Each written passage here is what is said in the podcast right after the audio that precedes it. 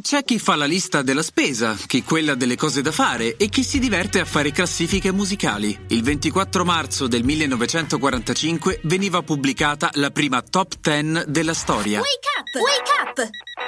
La tua sveglia quotidiana. Una storia, un avvenimento per farti iniziare la giornata con il piede giusto. Wake up!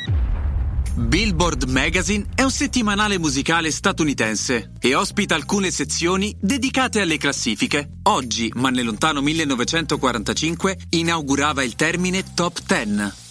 Quando sul finire del 1894 venne pubblicato il primo numero di Billboard, le poche pagine della rivista parlavano di eventi, al chiuso, all'aperto, concerti, circhi. Poi iniziò ad avere pagine per il gossip, perché perché gli scandali si sa, hanno sempre fatto vendere. Nel 40 a qualcuno venne l'idea di stilare una classifica delle canzoni più ascoltate e nel 1945 appunto arrivò la prima top 10 ufficiale. Sembra che l'intuizione non sia stata così malvagia. E visto che 10 sembravano poche, nel 1958 esordì anche la Hot 100 dei singoli più venduti e con più passaggi in radio. Più tardi crearono anche la Hot 200. In America le cose si fanno in grande. Oggi Billboard pubblica le classifiche di vendita e gradimento ritenute più precise ed affidabili nell'intero mercato nordamericano e probabilmente nel mondo. Musica e spettacolo si legano bene a questa giornata di marzo, considerando che oggi, nel 1926, nasceva l'attore, scrittore, regista, pittore e premio Nobel Dario Fo. E visto che si parla di musica e pittura...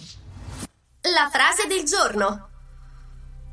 Il pittore dipinge su tela, i musicisti dipingono invece i loro quadri su silenzio.